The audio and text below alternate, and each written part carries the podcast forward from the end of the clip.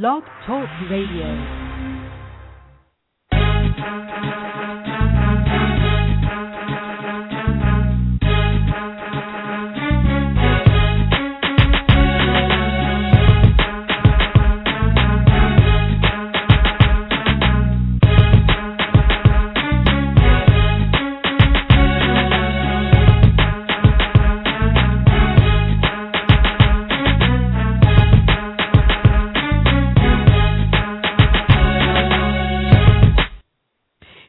Everyone. Welcome to the Ginger London Ministry Show. I am Minister Ginger London. Um, as you know, we have been doing celebrating women for the month of March, and we have been interviewing women entrepreneurs, women authors, uh, women in Christian ministry and in leadership, and also we've been interviewing women who have powerful testimonies about their life. And I'm so excited on uh, today because we have a very uh, special guest, and we're going to be dealing with an issue um, that um, is a is a little touching uh, for some people. And her name is Arnita Fields, and she is uh, the author of after the affair, healing, uh, emotional healing God's way. And so we're going to open up with prayer this morning, and then I'll give you a little uh, information about her, and then we're going to bring her on, and we're going to go on with the show. Let's pray. Father, in the name of Jesus, we thank you on this morning. We bless your name, oh God. We honor you. Father, we pray, dear Lord, that everything that is said and done on the show this uh, today will be words on assignment, that nothing we say will be in flesh or in carnality, but Father, would be words that will be life changing, that would impact those that have ears to hear what you're saying on this morning. I pray for Arnita right now that every word that comes off of her tongue, and as she talks about herself, her ministry, her writings, Lord God. That, Father, that she would do it in a spirit of humility. But, Father, that she would do it with words that, Father, that would draw people to her that have, uh, that need what she has. I thank you for this blessed opportunity. I pray for everyone that's listening live and by telephone. In the name of Jesus, amen. Well, good morning, Arnita. Good morning, Minister London. Thank you for um, the opportunity and I appreciate that. Amen. Amen. So I will give you guys a little uh, information about her. She is a Christian. She's a wife. She's a Christian counselor. She is um, a prophetic writer, uh, but uh, she is the author of um, After the Affair: Emotional Healing God's Way. She's also the author of 12 books, including several collections of poetry. Uh, she's a passionate advocate for emotional, healthy covenant marriages. Uh, she attends Victory University and is all is also a graduate of Liberty University with a degree in psychology and Christian counseling. And so we'll tell you a little bit um, later on how you can get in contact with her and what her website address is. And so we're just going to move right into uh, talking with her on this morning. So, welcome once again, Arnita. Take a moment and tell us um, about yourself and share um, your testimony with us. Wow. Um, well, first of all, I am um, once again a transplant from um, the north, and I moved to the south in uh, 1988. And when I moved here, actually, I didn't really have a idea of exactly uh, what my purpose was. Um, I had desired to become a doctor, but because I had a fear of blood, I didn't want to um, go to medical school. So once I moved to the South and spent some time with my mom and just learned a little bit about myself um, as I, you know, gave my life back to the Lord and began serving God with on my heart, that's when God began to, you know, open up some things and to, to lead me in um, a direction that um, was fitting for um, where He wanted to take me. And so as I began to go back to school, I began to um, write in some of my classes that um I was a part of and and that's when I fell back in love with writing. And so I began to you know just writing little things um off and on but um many years later I actually began to write when I was going through a life change and I had been going through some issues um in my own personal marriage and during that time um God began to really direct me to actually writing. And I just would sit down and just would write for hours on end. And at that time, I didn't have a computer or a laptop or anything to type on, so I actually hand wrote everything. Mm-hmm. And so I had notebooks upon notebooks of just writing. I would just sit for hours and just write and write in um just would write poetry. I would write uh, uh um little skits. I would write all kinds of things. But um I found my purpose, you know, in that writing, and, and and God has began to allow me to really express myself. And a lot of times I would go back and read what I wrote, and I'm like, wow, you know, where did this come from? And not knowing that that was a part of me that um, God desired to to come out. And many years later, uh, He began to direct me to uh, go back to school to uh, to to major in um, psychology. And at the time. I was like, okay, well, this is not really, you know, something I'm familiar with. And so, yeah, and so I ended up getting to that field, and and, and sure enough, it turned out to be something that really uh, was very befitting to me. Oh, absolutely. You know, um, you went to um, was it Liberty University, right? It was just a Christian university, and um, I went to Oral Roberts University, which is also a Christian university, and one and and got a master's in counseling. And one thing I learned going through that program is that um, sometimes, as uh, anointed as we are, and you know, being called of God for certain things, we still have a lot to learn about human behavior. When you were studying, did you find that to be true? Yes, I really did, and it was amazing how I didn't you know, when you get into something that God has truly purpose for you and you begin to connect with that thing, you find out that, you know, you you'll open your heart more readily to what it is that's before you. And I find myself saying, Okay, this is really something that I that was part of my um uh, makeup growing up as a child. You know, where people were always drawn to me, or either people just come sit down and they would just begin to talk and just pour out all their life mm-hmm. issues. And I always wonder why do people do that? And not knowing that that was really part of me, you know, you know, growing up as a child, that people always were drawn to just sit and just talk, and I just would allow people to just talk, you know, and to um to to relieve themselves of you know whatever they were carrying, and so you know that just was a part of me, and it just you know when God opened my eyes to this is what I want you to do, that's when everything began to click with me. Okay, so when you were going, I know this is you know a little bit off a little bit, but when you were going, um, when you went to psychology, you know, people coming to you and pouring out everything. Um, when you went to school, um what what did you learn about yourself? I mean you know when i went there you know even though i had been in ministry for a, a few years when i went there i learned that i i just honestly did you know with everybody coming and you know we say we're doing spiritual counseling in the church and we do but i learned that there was still of an element of why people do what they do, why they think the way they think, what is the um, the effects of different uh, uh, things that are, occur in life, for example, sexual abuse, physical abuse, what it actually could do to the mind, the mental, uh, the the mentality of a person who goes through it. You know what happens to their emotions, you know, and then how all of that affects how they live. Did you did you see that in uh, where you went, where you were studying, I should say?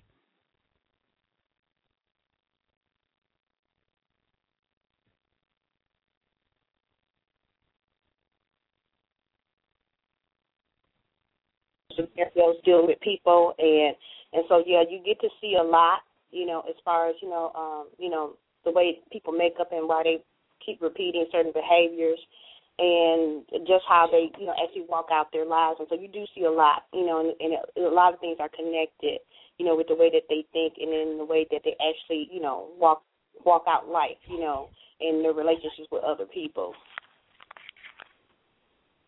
Okay, okay, absolutely. So, um, tell us about your journey uh, on becoming, say, a Christian counselor or a prophetic writer.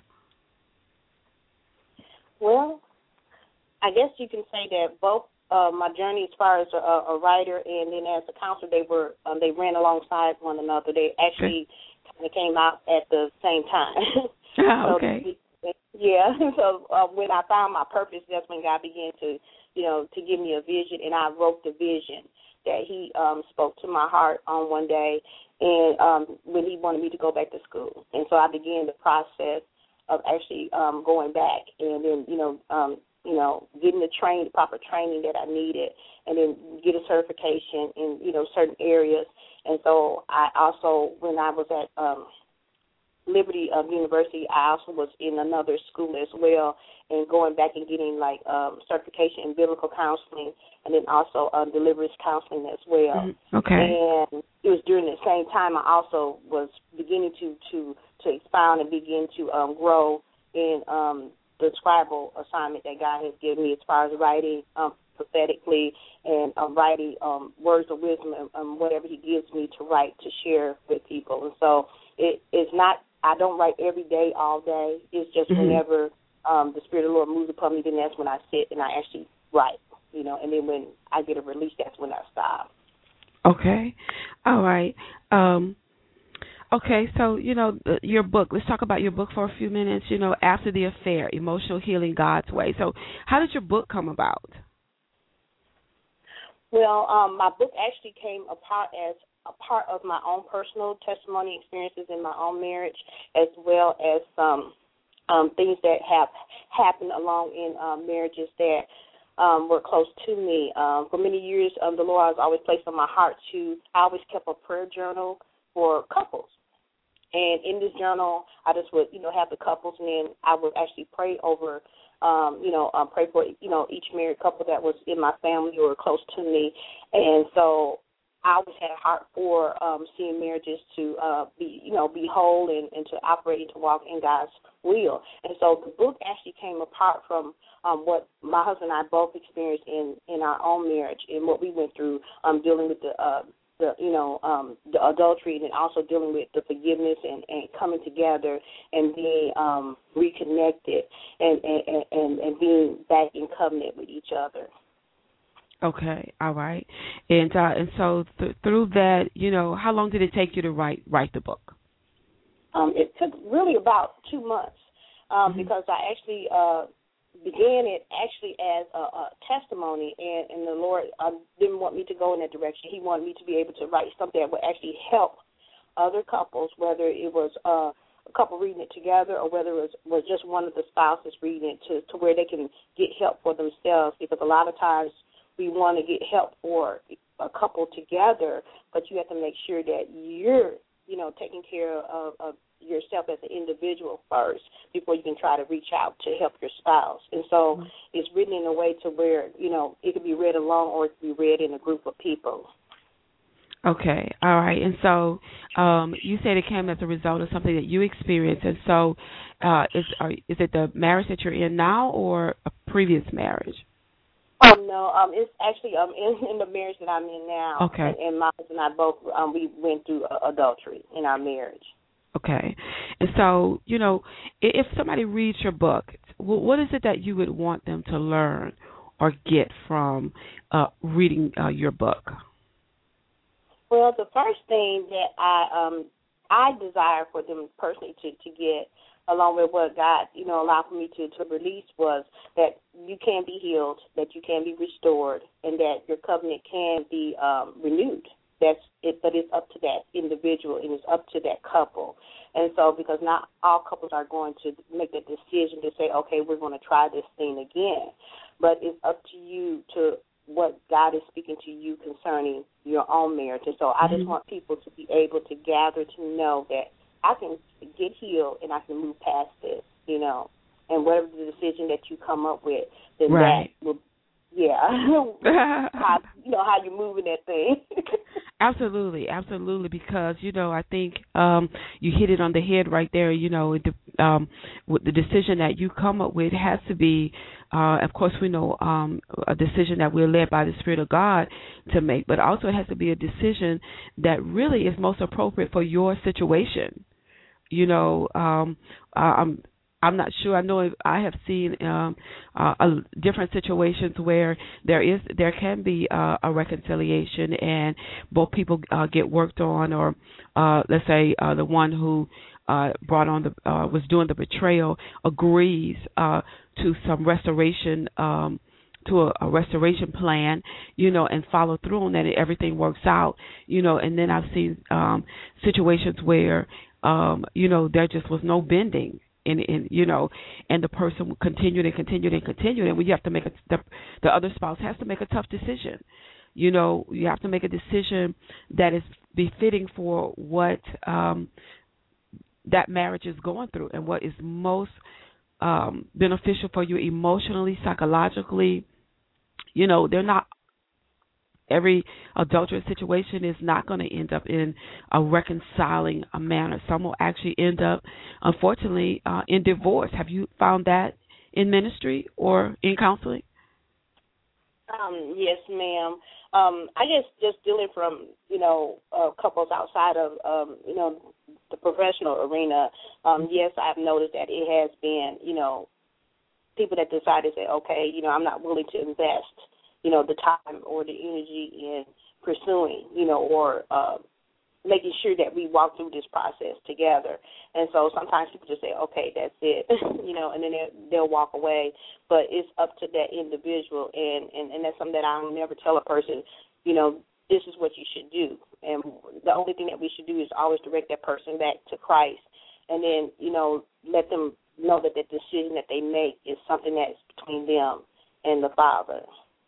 Okay, and see that, and I've and I have heard different um uh perspectives on that. You know, I know I have people that are uh in uh ministry as well as in the professional uh counseling arena, and sometimes they take it. You know, they they do it on an individual basis, but they do it based on what's going on at that time. Because when a person, uh male or female, is uh dealing with that, and if you have a spouse that is repeatedly doing that and has no um uh, there's no breaking, no intent to stop, then it, bec- it it wears on that other spouse emotionally and psychologically. And so I know coworkers, colleagues, rather I should say, that would actually, you know, give some advice or give them some suggestions on, you know, uh, different um, ways they can make um, that that that decision you know um you know because sometimes people are so wounded that you know they'll make a decision out of their pain and not necessarily out of being directed by god.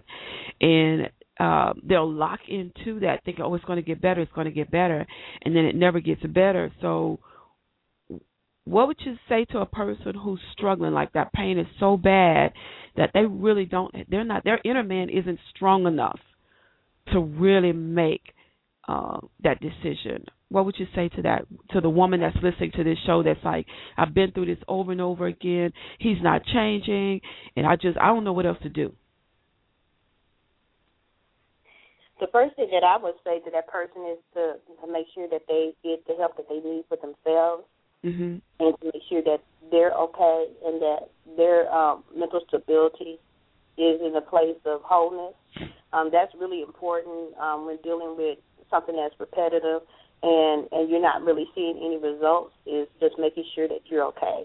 You know, um is one of my favorite movies, um, if you don't mind me mentioning, is um Fireproof. And mm-hmm. one of the things that they uh, mention in the movie is that you should not leave your partner in a fire. But a lot of times, you know, you think about that weight that you're carrying, and you're mm-hmm. pulling, and you're you're struggling with this person, and they don't want to help help you. You know, they want to don't want to move in the process. Now, for something like that, you definitely um, do suggest to that person that they get help for themselves and and get their get themselves to a safe place. You know, uh, and then maybe later on when yeah. they're strong enough, they can go back. You know, to retrieve their spouse. But for the meantime, first things first, take care of yourself. Absolutely, I agree. You have to take care of yourself because we have no control over another person's actions or their will or even their, what they're thinking or you know uh, what they want to do. We have no control over that, but you do have control over what you do for yourself. And so if that's where you are in this, if you are a woman or even a man listening to this and you're going through this and it's really a heavy, heavy weight, as she said, you have to get to the place where you take care of yourself first. Because until you become strong in your inner spirit, in your inner man, you will not have the strength to go back, reconcile. You won't you won't really make godly decisions. You'll make them out of your pain. And sometimes when we make decisions out of our pain, or most of the time, they're never good decisions.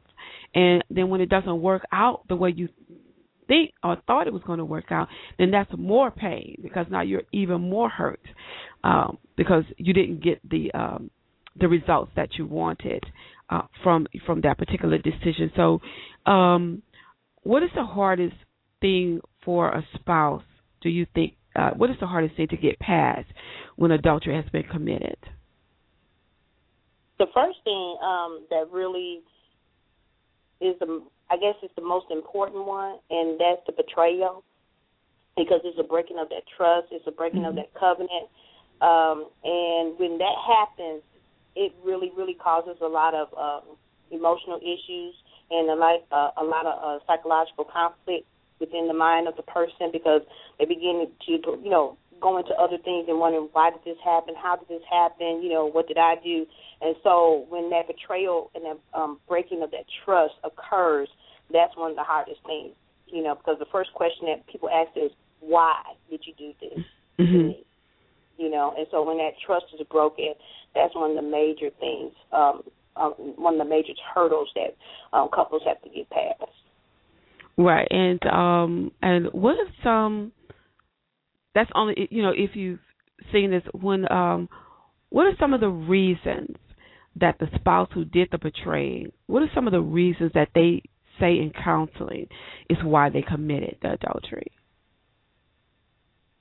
A lot of times it's because um, lack of attention that that they're receiving, um, lack of respect, uh, a lot of times um, that they feel that their spouse is not, you know, uh, you know, actually allowing for them to be a part of that marriage. Um, you may have uh, family members or people may allow for their parents or um, even their children to come first before their spouse. And so it could be a number of things. It could be uh, um, just a person dealing with unresolved issues from past mm-hmm. relationships, you know, and, and, and allow for those things um, to to carry over into the marriage, and so it could be a number of things. And mm-hmm. so, but the first and foremost thing, and why a person would look in another direction is because they feel a lack of respect, and also um, that they're not being um, paid attention to.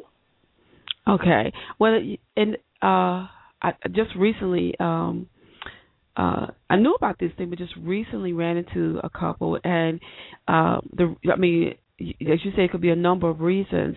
Um, this particular particular reason was because they really wanted out of the marriage, and even though it was you know some twisted reason for wanting out, the other spouse wasn't hearing them, and so they kept saying that they want out, I want out, I want out, and the other spouse wasn't listening or thought they didn't mean it. And then what they did they, in their minds was like, okay, since me saying I don't want out you, is not working, then I'm going to go do something that I know will make you, you know, release me. And so they purposefully went and had an affair with someone because in you know everybody wants out pretty much you know in the initial knowing of it. Uh you know so she went and committed adultery because she wanted out of her marriage because when she got married she didn't really get married to um build a uh, a family I have a you know a lifelong partner build a family. She had uh, uh, ulterior motives and a hidden agenda for getting married. And when that agenda was met she actually said that she wanted out you know she wanted children she wanted a house she wanted the wedding she just wanted you know the uh, the gifts all that I mean, it sounds crazy but and when all that was met she wanted out and the the person was you know was um fighting for the marriage, if you will, and she kept saying it, and it just didn't. You know, the person was trying to keep it together, and she was like, no, and she actually went and committed adultery with someone. If this is not, if I, what I'm saying to you is not getting through to you, then I'll go do something that I know will get through to you. So, have you ever seen that? While you were uh, talking, you know, and it, it came back to my mind about regardless of what happens in the marriage, if you notice that whenever uh, adultery happens, you notice that that always tends to be the thing that most couples decide that they want to get out of marriage. I mean, all other kind of issues can come in, you know, and but when that one thing happens, that seems to be the straw that breaks the breaks the camel's mm-hmm. back. And it's interesting um, when you said that that that will be the main thing to get people to wake up, you know. And and it's interesting how um, you know, just um, committing that act will actually um, cause someone to say, okay, this is it, you know, I'm done, you know. And so, yeah, that that that was real interesting. But yeah, that, yeah, that is true. I think yeah, the number one sin that would you know break that covenant. Oh, absolutely. Because if I go, you know, you know, I might uh can uh bear to some degree with your lying. I might can, you know, bear with you um working late hours, you know, uh bear with you uh just uh coming home uh you know, slouching on the couch, not doing anything, not helping out around the house. You know, I'll say something about it, but the minute that I find out that you have broken the sexual covenant in this marriage, it's a whole, I got a whole different view of this thing now. You know, and what I saw in the spouse that was betrayed, uh, what they have a tendency to do is they have a tendency to now try to start comparing themselves to the one that the person committed the adultery with. So I mean, sometimes they still are not realistic, you know, or not not say realistic, but they're not logical in processing, you know, this betrayal, this adultery thing, because now they go into uh it must be the way I look, you know, is she prettier than me, you know, or is he uh what has he got that I that I don't have, you know, I, I you know I I uh, pay the bills, I buy the groceries, I do what is it that what is this guy what does this guy have that I doesn't have? So then they get into that, you know, comparison mode instead of paying attention to what is going on in this uh unit that caused this breaking you know, this covenant break, you know. And a lot of what I saw in that situation was the spouse that had been betrayed against um went into denial because he just did not want to believe that she would go be, you know, that that could you be somebody else that she, you know she would want to be with, you know. And so he went into denial about the whole thing. And even going into denial about it, what happened was her um, tactics began to intensify. So, okay, this one episode of betrayal didn't work. So then it started uh, being, she intensified it. And she went from just, I'm going to use creeping, just from stepping out on her spouse, she went to actually saying to his face, you know, I want you out of here so I can bring another man in here. That still didn't register, you know. So you people sometimes because they don't want to actually deal with it can go in denial. But that person that really wants out and they're going to those extremes, they will intensify that extreme just so they can bring home the point. And the point is, I don't want to be in this marriage anymore. You know, that's not every case, but you do, you know, that one or two isolated incidents. Sometimes people use sexual affairs or sexual betrayal because they really want out of that marriage, and sometimes the spouse just doesn't want to let the person go. It's hard to come to terms with somebody has somebody initially used you. in marriage. Like I didn't really marry you because I wanted a marriage. I married you because I wanted a wedding. Or I wanted gifts. Or, you know, I wanted to get pregnant and I didn't want to do it outside of marriage, so I married you to get pregnant. You know. So uh I mean it's I've seen several different scenarios of betrayal, you know, and I've I've what do you say to the ones that actually um who's been betrayed who doesn't want to reconcile? Not the one that be, that did the had the affair but the one who uh was who the affair was committed against who has said this is it for me. Even if it was the first time you know i i just i don't want to reconcile Well, the only thing I could really say to that person is the same thing I would say to someone that um desires to uh continue in their marriage and the first thing first is make sure to take care of yourself before you go into and get involved in another relationship. Because once you've been betrayed, you have to get back to a place where you can trust. And if you're taking what you've gone through in your marriage and you go out and you get into other relationships and you haven't healed all the way, then you're going to take some of the the behaviors that you've gone through where you the betray where you, your trust was broken and you're going to um, begin to go into another relationship and you're not going to be able to to walk in trust fully with that person because you still haven't healed from what you've gone through. And so first things first is to take care of yourself. Make sure that you're healed, that you're made whole, and that you also have um um walked in forgiveness and, and forgiven right. um the spouse for what they have done whether they have come back to you to apologize or not. Right. Make sure you have your peace with God before you move forward because you can't take you know old residues of things into something new because it, it, it's just going to cause things to become um um really bad you know so right. deal with first first you know with that right and take care of you first absolutely you said something very crucial and that's the the learn to you know you're going to have to forgive you know, even if the person doesn't come back to you, you might in your mind might be thinking, you know, well he ought to apologize to me or she ought to apologize. They may never come back to apologize. But you must forgive because it's really not I mean, you want to forgive them to release them because as long as you as long as you feel that they're indebted to you, that they owe you something, you're not going to be able to move on and you're not going to take care of yourself and you're not going to get the healing that you need because you have decided that I'm not going to do anything until they come back and apologize well, they may never show up. So you have to learn to forgive them in the spirit, you know, and spiritually, and let it go. So far as um, being indebted to you, but you still may, when you're getting yourself together and um, getting your uh, taking care of yourself uh, in that counseling session, as we said on another uh, radio interview, you may have to revisit something in the past to, to identify some, you know, to be able to deal with it correctly, so that you can uh, uh, release it completely uh, or get beyond it completely. But sometimes when we've been uh, hurt and betrayed, we feel like that person should apologize, and they should, but they may never come back because depending on their mindset, he or she may not even think uh what they did is wrong. And if you got somebody who grew up and they were taught to do this, he might be saying something like, you know, well, I'm a man. That's what men do. You know, um, you know, or if they grew up with somebody whispering in the, in his ear, telling him, "Man, it's okay to be married, but you know, a married man, it's okay for a married man to have a little something on the side." If he was taught that, he believes it. And so you, you know, you can't. You just got to really forgive that person because uh, until they decide to get themselves together, until they decide to have their mindsets change, and uh, and all of that. It's nothing you can really do with them per se, uh, so far as what they're thinking is and how they feel emotionally. But you can forgive and, and, and put yourself in a position um, to uh, to take care of yourself. So let's move uh, a little bit forward, and we'll come back to emotional healing.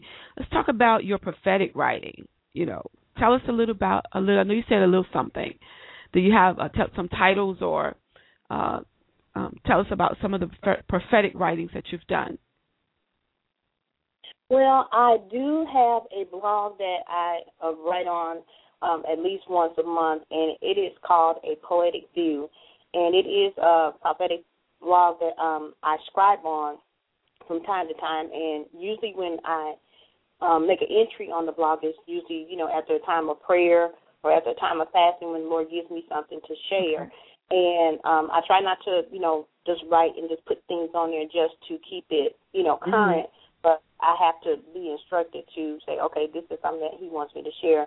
And so I, I write on a, a blog called A Poetic View, and then I also have another blog that I started on last year. It's called um, um, excuse me, I'm sorry, a scribe of the Lord. And so what I do on that specifically is things that that come directly um, from the from the Lord that He wants me to share, um, you know, intimately with um, the body of Christ as a whole. And so um, as I've been growing in this gift, uh, I, I had no idea that it was even in me, and just began to just um, spend time um, reading the Word of God and just just sitting before the Lord and and God began to take my writing in a whole different direction because I actually started writing poetry. And I wrote poetry for a season, and he began to take me deeper into some other things uh, that you know he desires for me to to write about. And so I usually just write, you know, words of wisdom.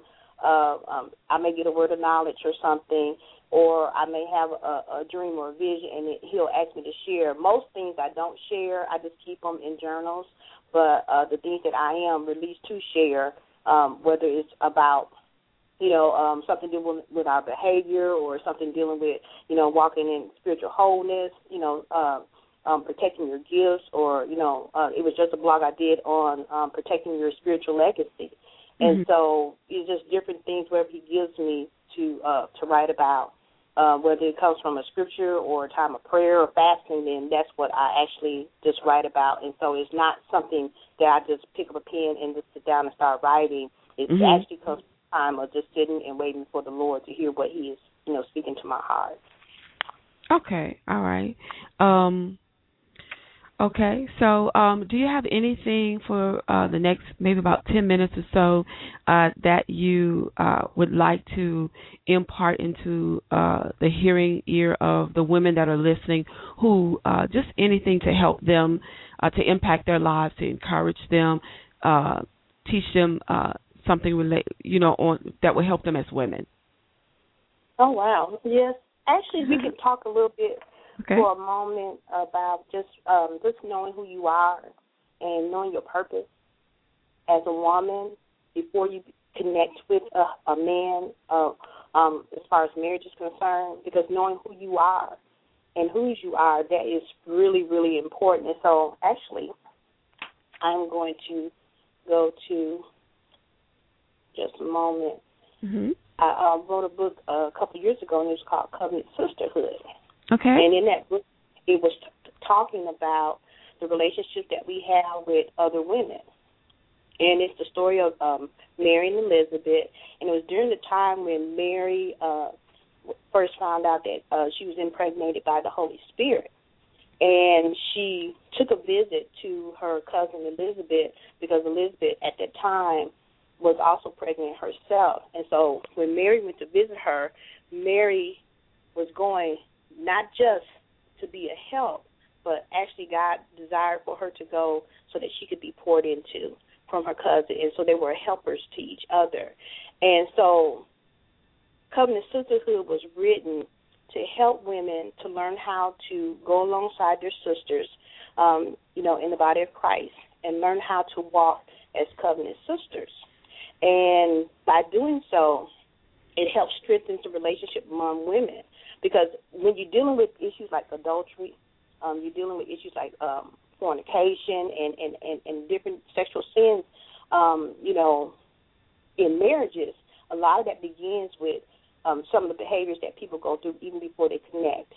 And so, as women, if we already know that we're whole, we already know who we are in Christ, if we already know what our purpose is, then when we get into a relationship and we connect with the man that God has sent to us to be connected to, then a lot of the issues that marriages go through, a lot of relationships and a lot of issues that we go through, a lot of those things would not really be happening because number one, you know who you are.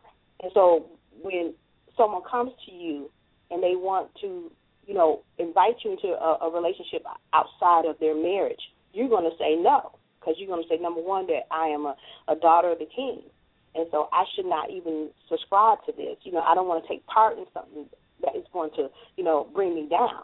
And so by knowing who you are, that'll cut out on a whole lot of things. And so in the story of Covenant Sisterhood, what it does, it teaches you how to walk alongside with your sister and to help to birth forth in her the vision that God has placed within her. Say, for instance, you have a sister, and God has uh, given her something to do in the kingdom. And while you're waiting, as Mary did, for the birth of Jesus to come forth, she went alongside and she helped Elizabeth.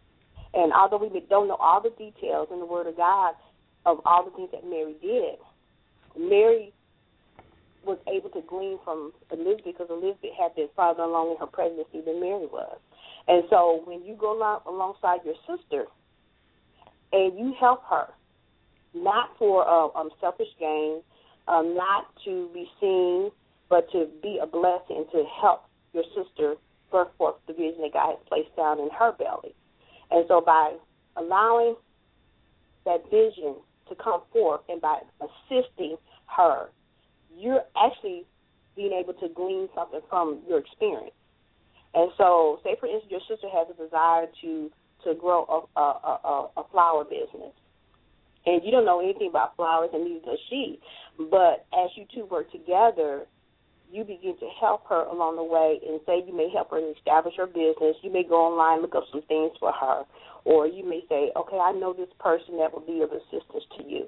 And so by just helping and going along, it really teaches women how to, number one, communicate with each other.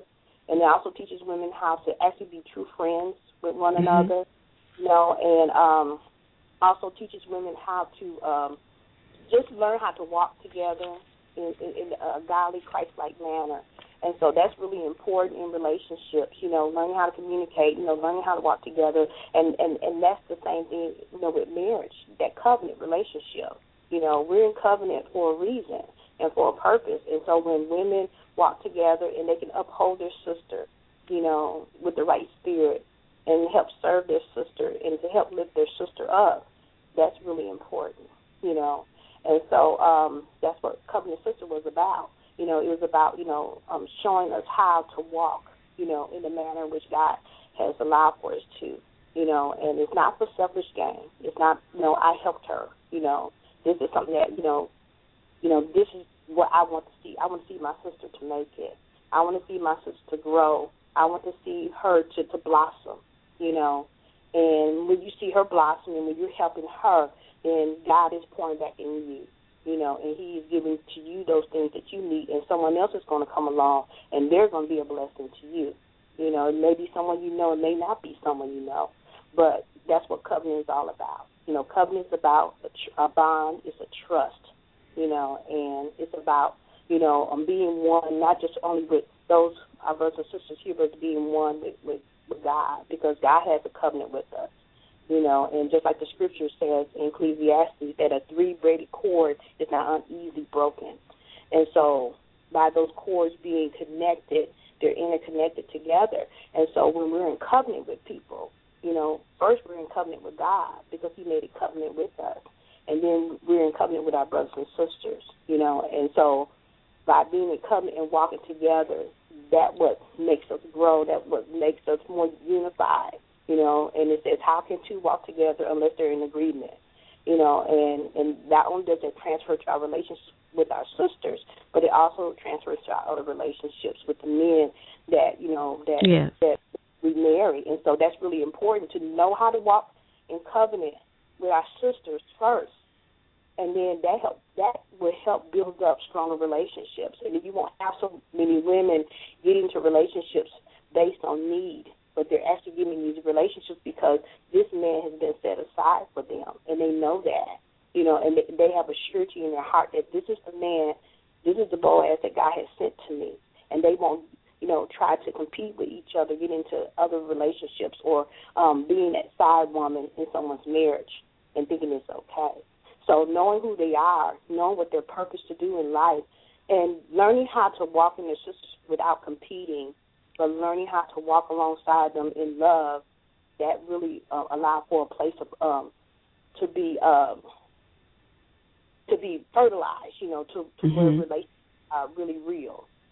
And so that's really important for women to to begin to look on the inside and to see where they're falling short.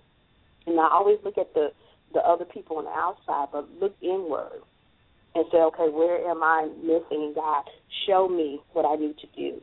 And so, really, covenant sisterhood was about just bringing women together to be healed of the, the issues and the things that we have gone through in the past and learning how to walk past that thing, to walk in forgiveness, to walk in love, and to walk in God's truth and to become true covenant sisters so that we can truly, truly be um, you know, the daughters of uh, God that He desires for us to be. Amen. Amen. You know, and it's so important, you know, that we uh embrace each other as sisters. You know, um a lot of times in our past maybe somebody may have grown up in, you know, uh with family members or even friends, you know, telling us, "Oh, well, don't trust another woman and don't uh, watch, you know, don't let women get too close to you because they, you know." And so we don't know how to embrace each other, you know, because we've been taught that we're going to take something from each other. She wants your man, she, all this, she's jealous of you, and and there may be some small percentage of that that may be true, depending on the character of the person. But we need to learn how to embrace each other, as you say, within a covenant sisterhood type thing. When we are daughters of the King, we have to learn how to embrace each other and complement one another. And uh, uh, you mentioned about not being in competition, and we talked about that on another radio show. That we have to stop being in competition because when I'm in competition with you, I don't see you as my sister in Christ. I don't see you as a, I just don't. I just see you as somebody I'm that I need to outdo, you know, or outshine. And so, um, so I'm gonna um stay in that flow right there and uh, continue on and talk just a little bit about um, emotions and uh, for those who are, listening before we uh, wrap it up and talk to you a little bit about emotions and how important it is to get emotional healing um, uh, in your life, especially if you are uh, someone um, who uh, a sister who has experienced betrayal in a marriage. And I want to encourage you uh, to go to um, Arnita's site and um, and on her site, uh, am I correct, Arnita, that they can purchase the book there, or you have a link where they can get a copy of the book?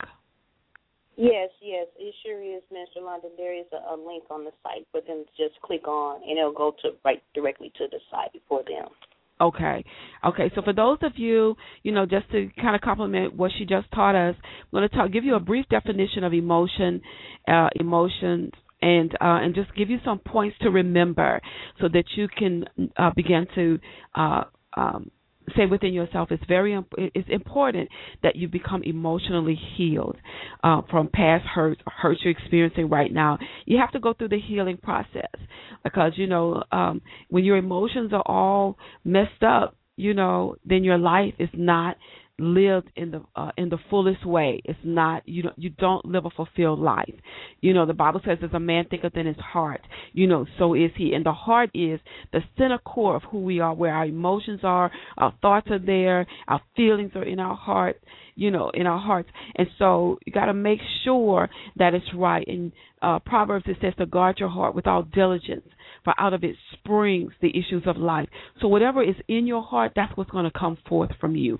So you really don't want bitterness, anger, you know, um, uh, frustration, uh, uh, resentment, unforgiveness. You don't want those those issues to be uh, flowing out of your heart because that's you know those are the the rivers of water that flow, and there's nothing refreshing about somebody who doesn't know how to forgive or a bitter person or uh, a resentful person. There's nothing refreshing about those types of waters flowing from from your belly, and so uh, just a simple, simple definition for emotions is a state of feeling. You know, so, so how are you emotionally? How, that means how are you feeling right now? You know, what's going on? How do you feel about what just happened or what you found out? How do you feel about um uh the betrayal? How do you feel about somebody, you know, um uh, uh, talking about you? How do you feel about um, uh, things that that uh, you're experiencing in your life right now? And so, it's really the state that you are in emotionally. The state that you're in emotionally is determined by what you allow to influence your thinking. And so, what do you think about it? Is betrayal good? Absolutely not. But then what do you think about it as Arnita said, you know, do you think that your marriage can be reconciled? Do you think that it can be salvaged? Do you think that you can get beyond the affair? Do you think that um there's hope for you in your hope for your marriage even though there has been a betrayal whether whether you were betrayed against or you were the one doing the betraying? What do you think about where you are right now in it, and that is finding out that something has happened outside of this covenant that shouldn't have happened. So if you think that it's unreconcilable, then you won't reconcile unless there's been a mind shift change. A thinking, you know, your your thought patterns have to change. If not, if you think this is it, uh, uh-uh, I'm out don't want to deal with nothing like this, then what's going to happen is you're actually going to be out. But if you think that there's hope for your marriage, if you're married to someone who um, has within them the inner strength, the inner uh, inner ability to reconcile, uh, to ask, uh, uh, to repent uh, before God and mean it, and and agree to not repeating that particular action, then you may want to make sure that your thoughts are thoughts of reconciliation, thoughts of hope, thoughts, you know, uh, thoughts of uh, being uh, that your marriage is capable of becoming stronger, being healthier, being whole and healed. You have to believe that about your marriage. If you got a mentality that all men are dogs, it's going to be hard for you to reconcile in your marriage. If you have a mentality that you know uh, he's no good, I want to be bothered, all that kind of stuff. If if you can't uh, reframe your thinking and take on the mind of Christ in a situation where your emotions have been damaged, then it's going to be hard uh, to reconcile. And um, and so uh, the state that you're in emotionally is determined by what you allow uh, what you allow to influence your thinking. And so I'm going to give you some reasons why people uh what what what people do with their emotions. Number one, they they avoid them, and we know that. And I, I gave you an example, you know, of one earlier. So if you're in that place, don't avoid avoid your emotions. It's painful. Somebody betrays you, it's painful. You have to recognize that it's painful. What what state am I in right now? I'm in a state of pain because I've been betrayed. You know, uh the second one is they suppress them. They keep them down. They don't want to, you know, you don't want to talk about it. You're just going to push them down, bury them deep down on the inside. But I can assure you, and I'm sure, or Arnita, you could attest to this, people who are suppressed it, at some point, they come back up. You know, those emotions are going to surface back up in your life somewhere. So you can only suppress them so far. And um if you suppress them too long, you very well may become bitter and angry about them. Because if nobody else knows that that feeling is inside of you, you know it because you're the one that put it down there to hide it. So I may not know it, but you will know that you've suppressed it. And then um, number three, deny them. And I gave you an example of that. You know, you can't be in denial about this thing. You know, so if you've been emotionally, uh, uh, sexually, emotionally uh, betrayed, you can't be in denial about it. You have to say this has this has happened, and you then you have to find, as she said, get the help that you need to be able to process this and get through it and come out victorious on the other end of this. And it may take, as she said, you may have to get, uh, not may, you will have to get the, some help um, for yourself initially alone. You know, you got to take care of yourself because until you can get it right, get yourself together behind this, you're not going to be because you you know be able to go into a counseling session with your spouse and look at them through the eyes of Christ. You won't, it won't happen. You'll look at them through anger, bitterness, resentful, mad. You know, you will use counseling to launch to lash out. You know, at this, get your healing first then go in as a couple because while you're getting your healing he could be in counseling individually getting his own healing. So that when you come together you got two healed people come together and not not one scorned person or betrayed person and then the other person trying to make up for being tra- betraying uh, the person. And then uh, uh number four they wallow in them. So don't wallow your emotions if the, you know don't have a pity party you know uh, you will cry but don't um, use your tears as a um, to have a pity party to uh, present yourself, you know, as a victim uh, for the next two three years, you know, on until you have been victimized, you have been betrayed, but don't waddle in that. At some point, you have to come out victorious in it. And so, in order to do that, you have to allow those tears that you're sowing, you know, to come back with a, as a harvest of joy, you know. So you can't really just stay in the crying mode or the waddling mode or the victim mode, uh, the victim mentality. You have to come out of that, and then um, one thing that you can do with your emotion that is most beneficial, and that is you can let them be a learning experience to make um, um, some mid-course adjustments. And it's mid-course anytime you come into a situation where there's an affair or some type of betrayal in the in the marriage, you're now at a at a crossroad. You have to make some decisions.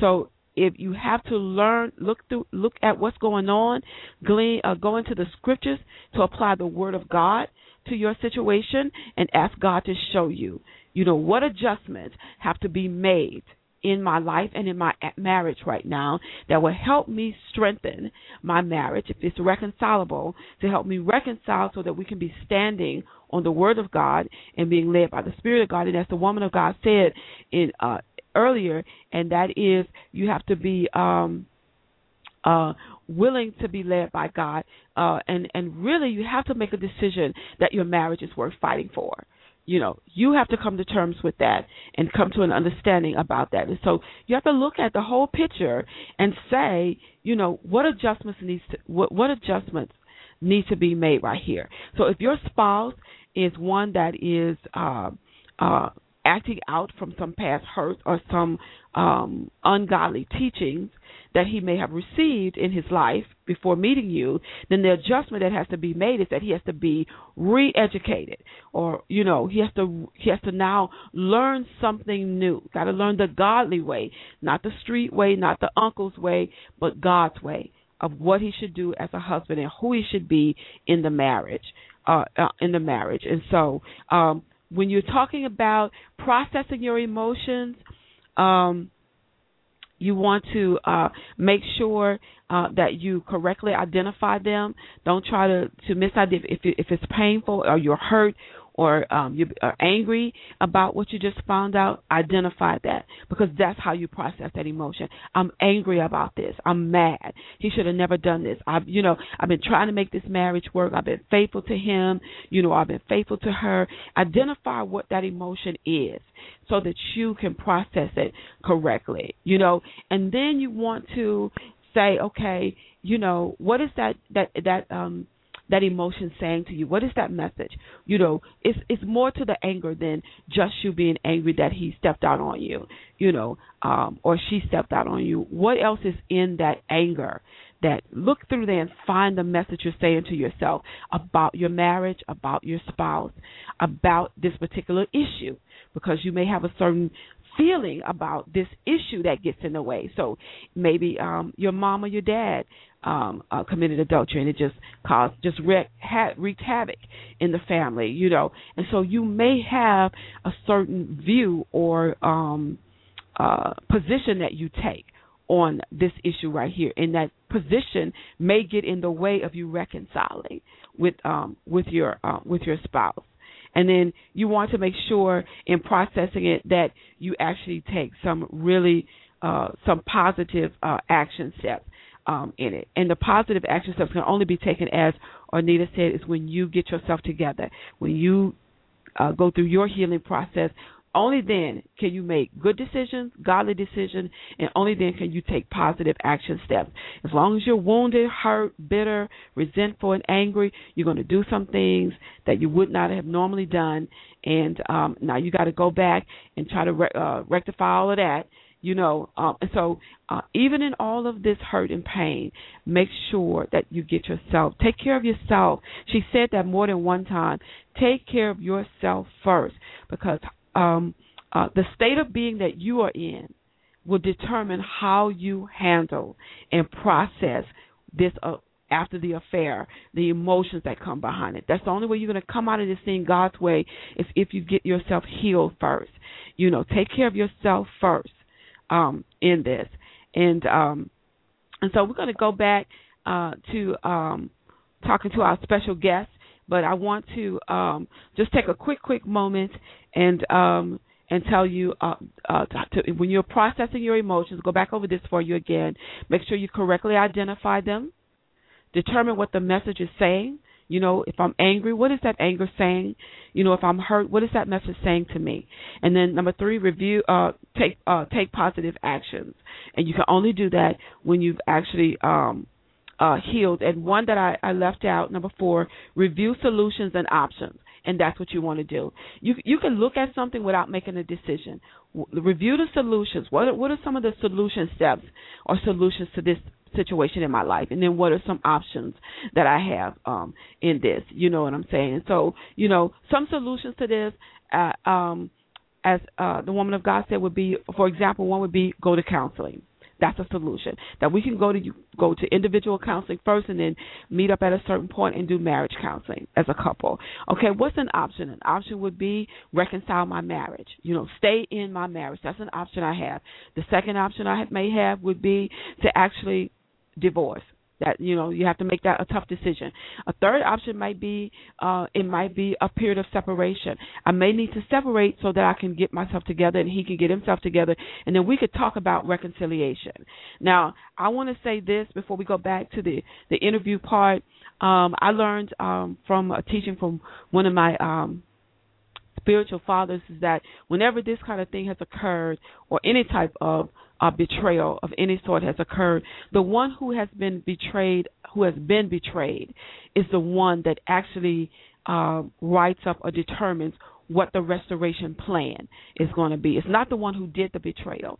That's what, and, and I like that restoration plan where you write out what that person has to do to actually regain your trust, build trust again, you know, uh, uh, things that they have to uh, step action steps that they he or she has to take, you know, to uh, to reconcile or get back in good standing with you. And and we don't know we know from a godly perspective, you don't make people jump through hoops, but you do I you do outline what they need to do to build your trust again. So if um uh if he's in the before when you in the in the part of the betrayals it was he wasn't coming home to ten eleven o'clock from work at night then uh, an example of a restoration plan would be if you're going to be working late um that you would call and that you would not work late past eight pm you would come you know you would call on your way home and you would come straight home unless you stop you know unless you're stopping at a grocery store or something. That you know and a person who wants to reconcile and wants their marriage to work he or she will follow that restoration plan if they want to uh extap, uh reconcile and strengthen um the marriage. So that's something that's an, an um a, a solution or option option that you can can consider if you want to uh, if you're fighting for your marriage is to come up with a restoration plan. And that person needs to agree to it sign it and say i'm willing to do these things to be reconciled to you and to come back into this ma- this covenant and to strengthen this marriage. So get you know uh before you give up then try that. You know, uh, try go before God, get your healing, and come up with a restoration plan. You are the one that designs it, not that person, and they have to agree to actually uh, following that restoration plan and uh, to strengthen the marriage and to actually build that trust again. And if they're serious, if the person is serious, they will actually do just that. Um, so we're going to bring uh, Arnita back. Are you still with us? Yes, I am. I was actually sitting here making some notes, listening to you while you talked, and it it really was a, a blessing. It really Bless was. you. Bless you. Okay, so let's let's talk about um, uh, how the audience can actually get connected with you because I really would like to see the listening audience for those who are listening live as well as those that are going to listen to the replay because we're going to put the we're going to put the replay back out there on um, on uh, Facebook, LinkedIn. Uh, uh, Pinterest, you know, all the social sites where they can re where they can listen to the replay. So please give them the contact information where they can get in contact with you as well as, you know, where they can actually um where they can go to purchase the book or any of your books. Okay. Well, the first place that they can go to that's kind of central for me would be uh, my website, and that's Arnita L Fields and that's dot com. That's Arnita L Fields dot com, or they can email me at Arnita Fields at yahoo dot com. Okay. All right. Give me the give me the website again. It's www. www dot L Fields at dot com. Okay. Me. All right. And so that's where they can go for um the books and everything, right? Yes. Uh huh. Okay. And so, um, tell us about any uh, special um, uh, promotions, special events, or projects that you're working on that you want the listening audience to know about. Right now, uh, I'm in the um, publication process for a prayer journal to uh, to go with the After Affair uh, book that I just finished. And so it's a prayer journal for people who actually are going and desiring to go through the uh, restoration process. And it's just a prayer journal that they can go through and to write their thoughts and and to, to read the Word of God and, and to do some reflection as they go through the uh, the restoration process because and also just a, a few other things that I'm working mm-hmm. on um, in the um, pre-production. So I have actually uh, three books that I'm working on um, for release this year, and so um, as soon as I can, um, you know, get, get yeah. time to to complete them, they'll be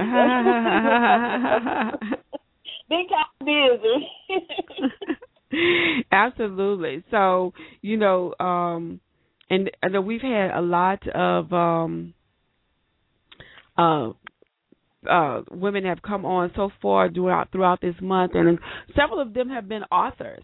And, and so, as an author, you know, as someone, a woman uh, who may be listening, who's thinking about becoming an author, or maybe she's in the process of writing her first book, uh, what are some uh, words of encouragement you can give her to encourage her to keep pressing on, get it out?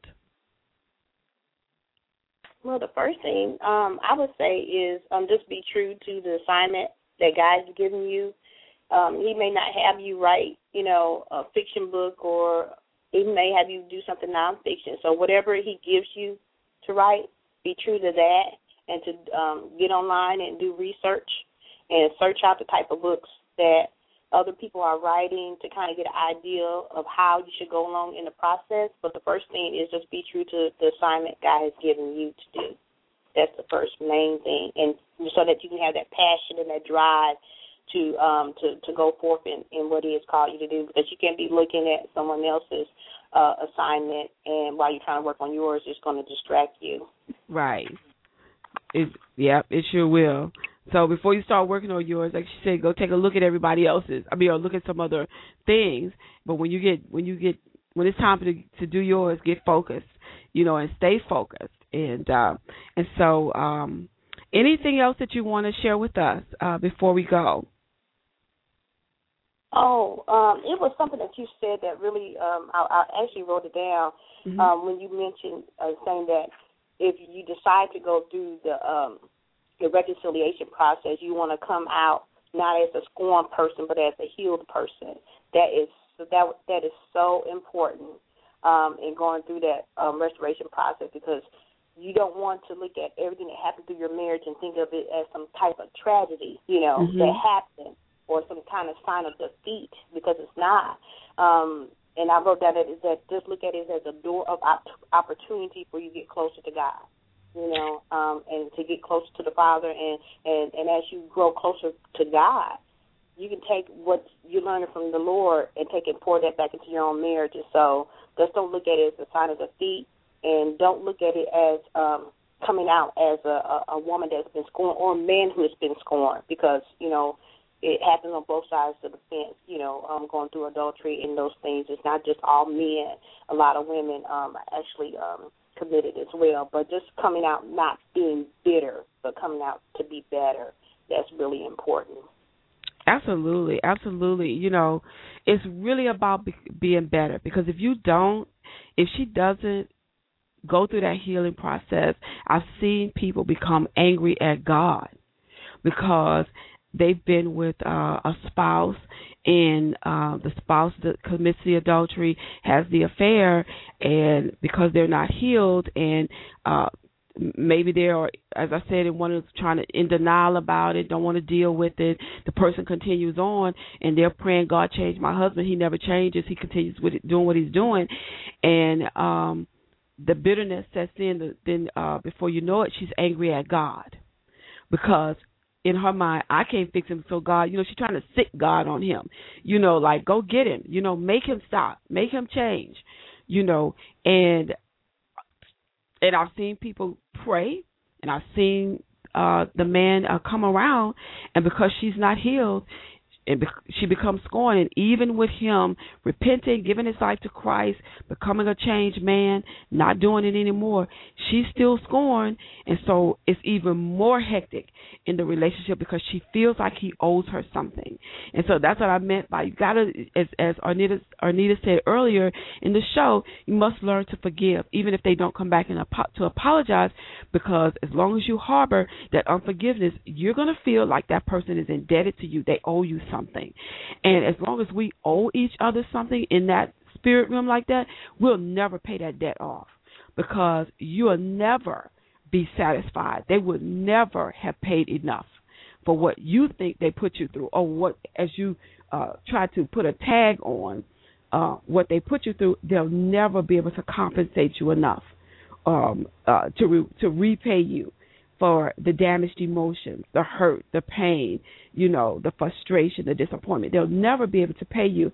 And if you're not careful uh, with that, you won't even want, you know, you're not really looking for repayment. You're just trying to control them. And so you you will you that's being scorned will turn into revenge and vindictiveness and meanness and hatefulness. And so you really not won't be trying to to to savage your marriage. You'll be trying to get back at them, and you'll think trying to control them and having them say this, uh, having him say he's sorry 150 times that you're in control. Well, that only lasts for a minute now because people, you know, if they're genuine and sincere, they're only going to do it for so long, and then they're going to realize that you're not really sincere about receiving their apology. That you're ma- that you're just using using the apology thing, or uh, you know, trying to be vindictive or trying to control them, trying to make them pay you back. Nobody can never pay you for repay you for every drop of pain that they may have caused. And so that's why forgiveness is so important. You have to learn to um uh forgive. And so uh any uh closing remarks, Arnita? What you just said that that really hit home and it really um really touched on something that I had wanted to share in regards mm-hmm. to covenant that we share with God. And I just want to um, leave this with um, with your listeners as far as our covenant relationship with God. You know, when God made covenant, you know, after the fall of man, and He allowed for His Son to become a living sacrifice for us. You know, that was without strings attached because God's love is unconditional. It has no strings attached to it. He just desires for us to have a relationship with Him. And so the same thing is true with our marriages. You know, our marriage is an extension of our relationship with the Father. And so because we are the bride of Christ and how we love and how we communicate and how we are in relationship, even how we behave in our relationship with the Lord, that that residue falls down into our marriages.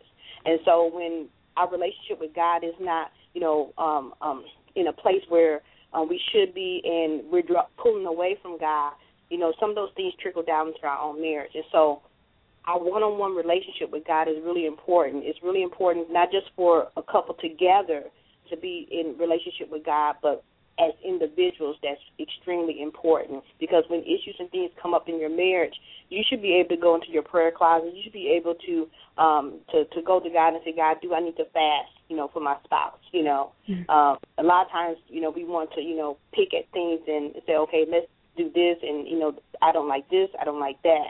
But you should be able to have a relationship with God that's strong enough that you can go to God and say, God, what is your wisdom on this? How should I go about this?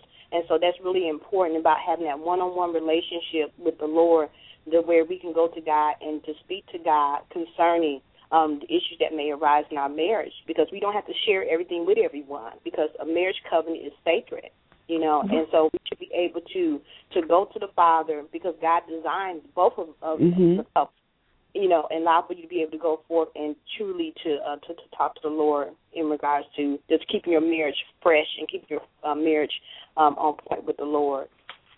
Absolutely, absolutely. You know, you know, and there, and I guess we stated throughout this show, you know, there there are two things that I want to remind the listening audience of that will actually, you know, that can actually bring bring trouble to your marriage. And we, we it's been said throughout the show, maybe a little differently, but you know, one is a lack of knowledge. You know, uh, sometimes you know people enter into marriage and they have a lack of knowledge. Number one, they don't know the purpose of marriage, as you just said. You know, God ordained marriage. They don't know the purpose of it. They don't know. Uh, they don't have the knowledge that they need. What what what what do I do as a wife? You know, what do I do as a husband?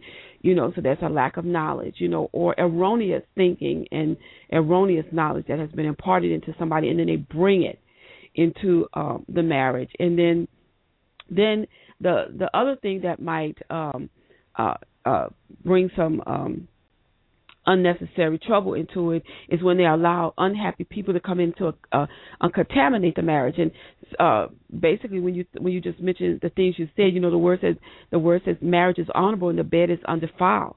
You know, so uh, the bed is supposed to be between the ma- the man and the what the the husband and the wife. So when you go outside of your marriage for sexual uh, pleasure, you just defile that bed.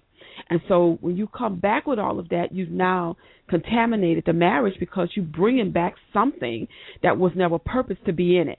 And so um, uh, it's so important, you know, uh, and, and it goes back to um, uh, what you say, getting the help, you know, that uh, that couples need. And I, I noticed that you um, do seminars with your, um, you have seminars that you do with after the affair.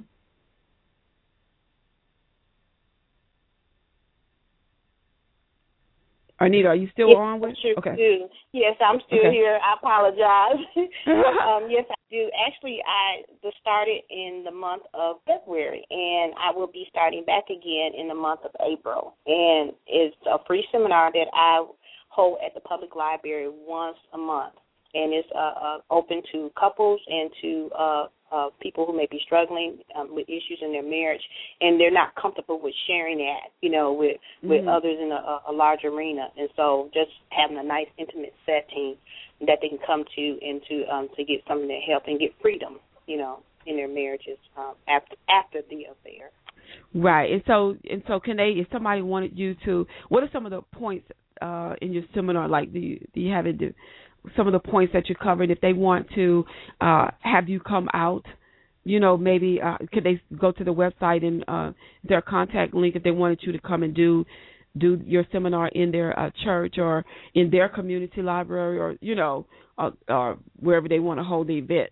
You know, can uh, do you do that? Do you take it outside? Yes, actually, I do plan to take it outside. Um, um, later on, on later this year, I do have a, a, a a friend who desires for me to come to her city to do uh, after an affair uh, seminar for couples and so. But yes, they can just go to the website. They can send me an email, and I also have a blog for after the affair that they can actually connect to, and um, they can just go to my website, and there is a link at the top of the page, and they click on that link, and it's going to take them directly to that uh, blog site. Okay, okay. So just go to her website for those of you who are interested in the um, after the affair seminars coming to your area, you know, to your church, uh, to your area, um, those kind of, uh, and and if you want access or want to purchase a copy of her book, be sure to go to the website for that as well. Check out, read the blogs that um, she does, and then uh, the prophetic writing that she has um, out there, and um, and so we're just going to leave you with, um, um, uh, I'm going to leave you with two things when you are going having some difficulties in your marriage. Two things that you really really really want to stay away from.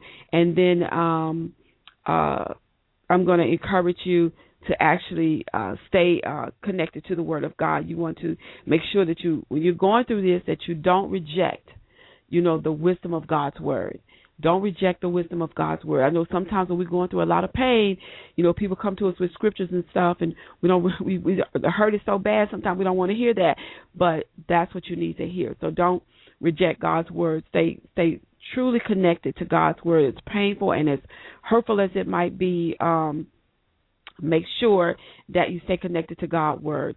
Um, uh, but one of the the two areas that you want to make sure that you stay away from is that secret state, S T A T E, secret. And what I mean by that is make sure that you are not isolating yourself um, and keeping everything on a hush hush and a down low because you don't want anybody to know what you're going through. The enemy wants to isolate you where you're not around strong people, that you're not getting the help that you need. So you don't want to be in that secret state where you got in your house, got all the windows, all the the windows doors closed, the curtains closed, it's dark inside, you're going into a state of depression, you know, you you're you're wilding as I said if you will, so you don't want to be in a secret state and then you don't want to be in um a shame state. So don't stop fellowshipping with other believers even if somebody knows what your spouse has done. This is not the time to let the spirit of shame come on you. If you made a decision that you're going to fight for your marriage, then you have to walk in confidence that your marriage can be healed, that you guys can be whole again, whole again, and that you can go forth and you can be victorious um, um, in this. And so, uh, I want to encourage you to, you know, certain things require tough decisions. And so there will be reconciliation in some situations. In some situations, there may not be any reconciliation because you have to do, as she said earlier, what's best for you, what's going to take care of you. You are first. It does. It doesn't do any good to stay in a situation where you're being humiliated, uh, mistreated, um, uh, um, mishandled, ignored, so to speak. Uh, it doesn't do any good when all of your you're emotionally drained, uh, um, uh, psychologically drained, you find no way out, and you find yourself in a state of depression. You can't function. You're in a fetal position, curled up. Nobody can get to you. That's not good. So don't let yourself get to that place. You got to cry out, and you got to cry out to God. You got to cry out, God, send somebody who walks in a spirit of integrity, who walks in righteousness to help me in this process because it is overwhelming and overbearing. The pain is too much for me to carry alone. And so you need somebody to help you.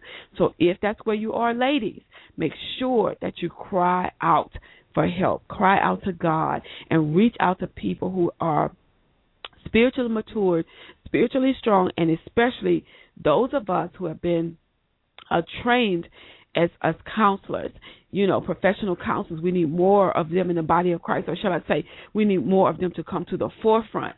We have a lot of them in the body of Christ, but they're not functioning uh, in the in the spiritual realm, if you will. So we need more of them to come to the forefront, so that the people of God can get the help they need to go forward. You know, and so uh, if reconciliation is for you, pray and ask God how, you know, as she said, seek God. Seek God. Come up with a, rec- a reconciliation, a restoration plan and work it. Make it happen. Make it happen. Marriages can be restored, they can be healed again, and you can enjoy your spouse. You know, any anybody can make a mistake, and especially in this area, any area of life, you can make a bad decision. You know, and you have to be willing to repent turn around, turn from it, and go forward. Get back in righteous standing with God and move on with it. So I want to thank you, Arnita, for coming on the show. I'm so um glad uh, that you came on. It's so nice to meet you. Um, uh, and so uh, uh, I just I'm really excited, and so I pray that your book will do great. I don't know what the success of it has been, but I, I really pray that it is even more successful as you go, you know, as you get it out there, and as people hear about it, go to your website that they'll purchase a copy of the book. Pray that the seminars that you are doing in your city will even be more fruitful and that as you plan for the in this year to branch out to launch out into some different territories to bring that teaching uh, to the body of Christ as well as um, to communities and cities and states, that everyone will hear what you're saying and they will fight uh, for um, uh, the reconciliation and fight for their marriages to be healed and to be strong. So I'm going to give you just a few seconds, a few minutes for closing remarks, and then we will close out in prayer. Once again, um, Minister London, I want to thank you for the opportunity to share with your audience. It's really appreciative, and I just thank God for the opportunity for allowing me to step out of my comfort zone because I had shared my marriage testimony many years ago, but when the Lord wanted me to do something to help others to know that yes, your marriage can be restored after an affair. Yes, your marriage can be uh, made whole and made new. And some of the things you talked about about the counseling and, and going through that process, we went through the process, and um, we're actually still going through the process. And I just thank God that He allowed for us, even you know, after only being married for a short time, we went through a three-year separation, but God brought us back together and restored us and uh, we'll celebrate 16 years of marriage on this year. So I know that God is a healer but we have to be open and receptive to God um, healing and bringing the deliverance because a lot of times when we go through things and issues in our marriage, it's not about us anyway. It's about God showing God's love, showing God's forgiveness, and showing that God is a restorer. And so I just thank God for um, everything I've gone through um, because all things do work together for good, whether I reconcile with my husband or not. It was right a, a place for me to grow up, you know, and to, to mature in in Christ. And so I just thank God for the opportunity and allowing for me to share a place that so many people don't like to talk about, you know, um, within the church. And um, a lot of times people don't want to talk about that there is healing, there is restoration, there is deliverance, you know, and that God is a God of love.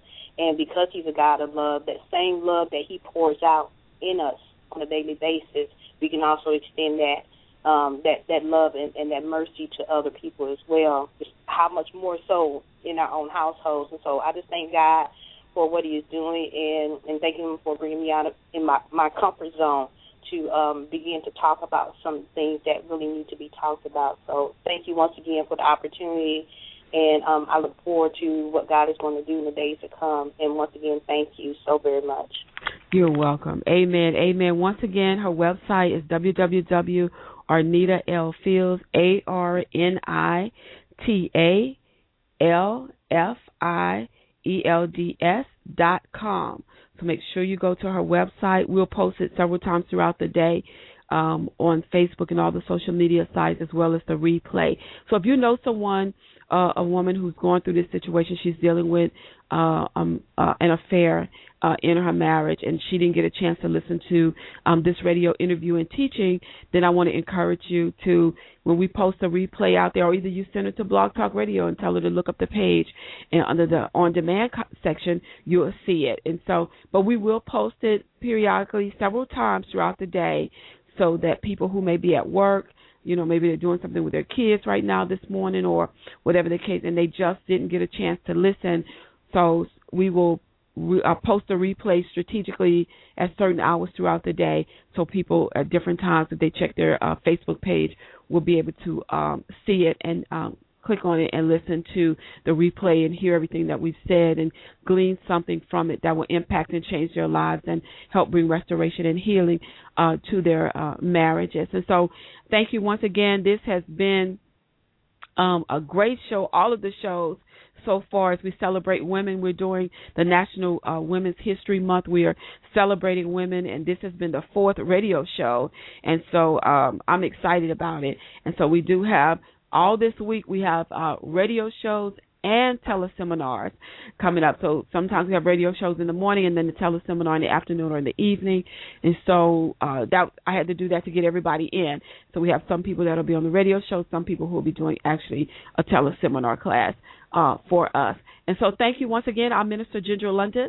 Uh, thank you so much for listening to the Ginger London Ministry Show. Today we had special guest Arnita Fields with us, author of, of After the Affair, Emotional Healing God's Way. And so thank you everyone for listening, all of you who are in uh, the chat room, as well as those that are listening by phone and those who are listening by internet. Uh, that's not in the chat room. God bless you. Have a great and wonderful day. Talk to you tomorrow.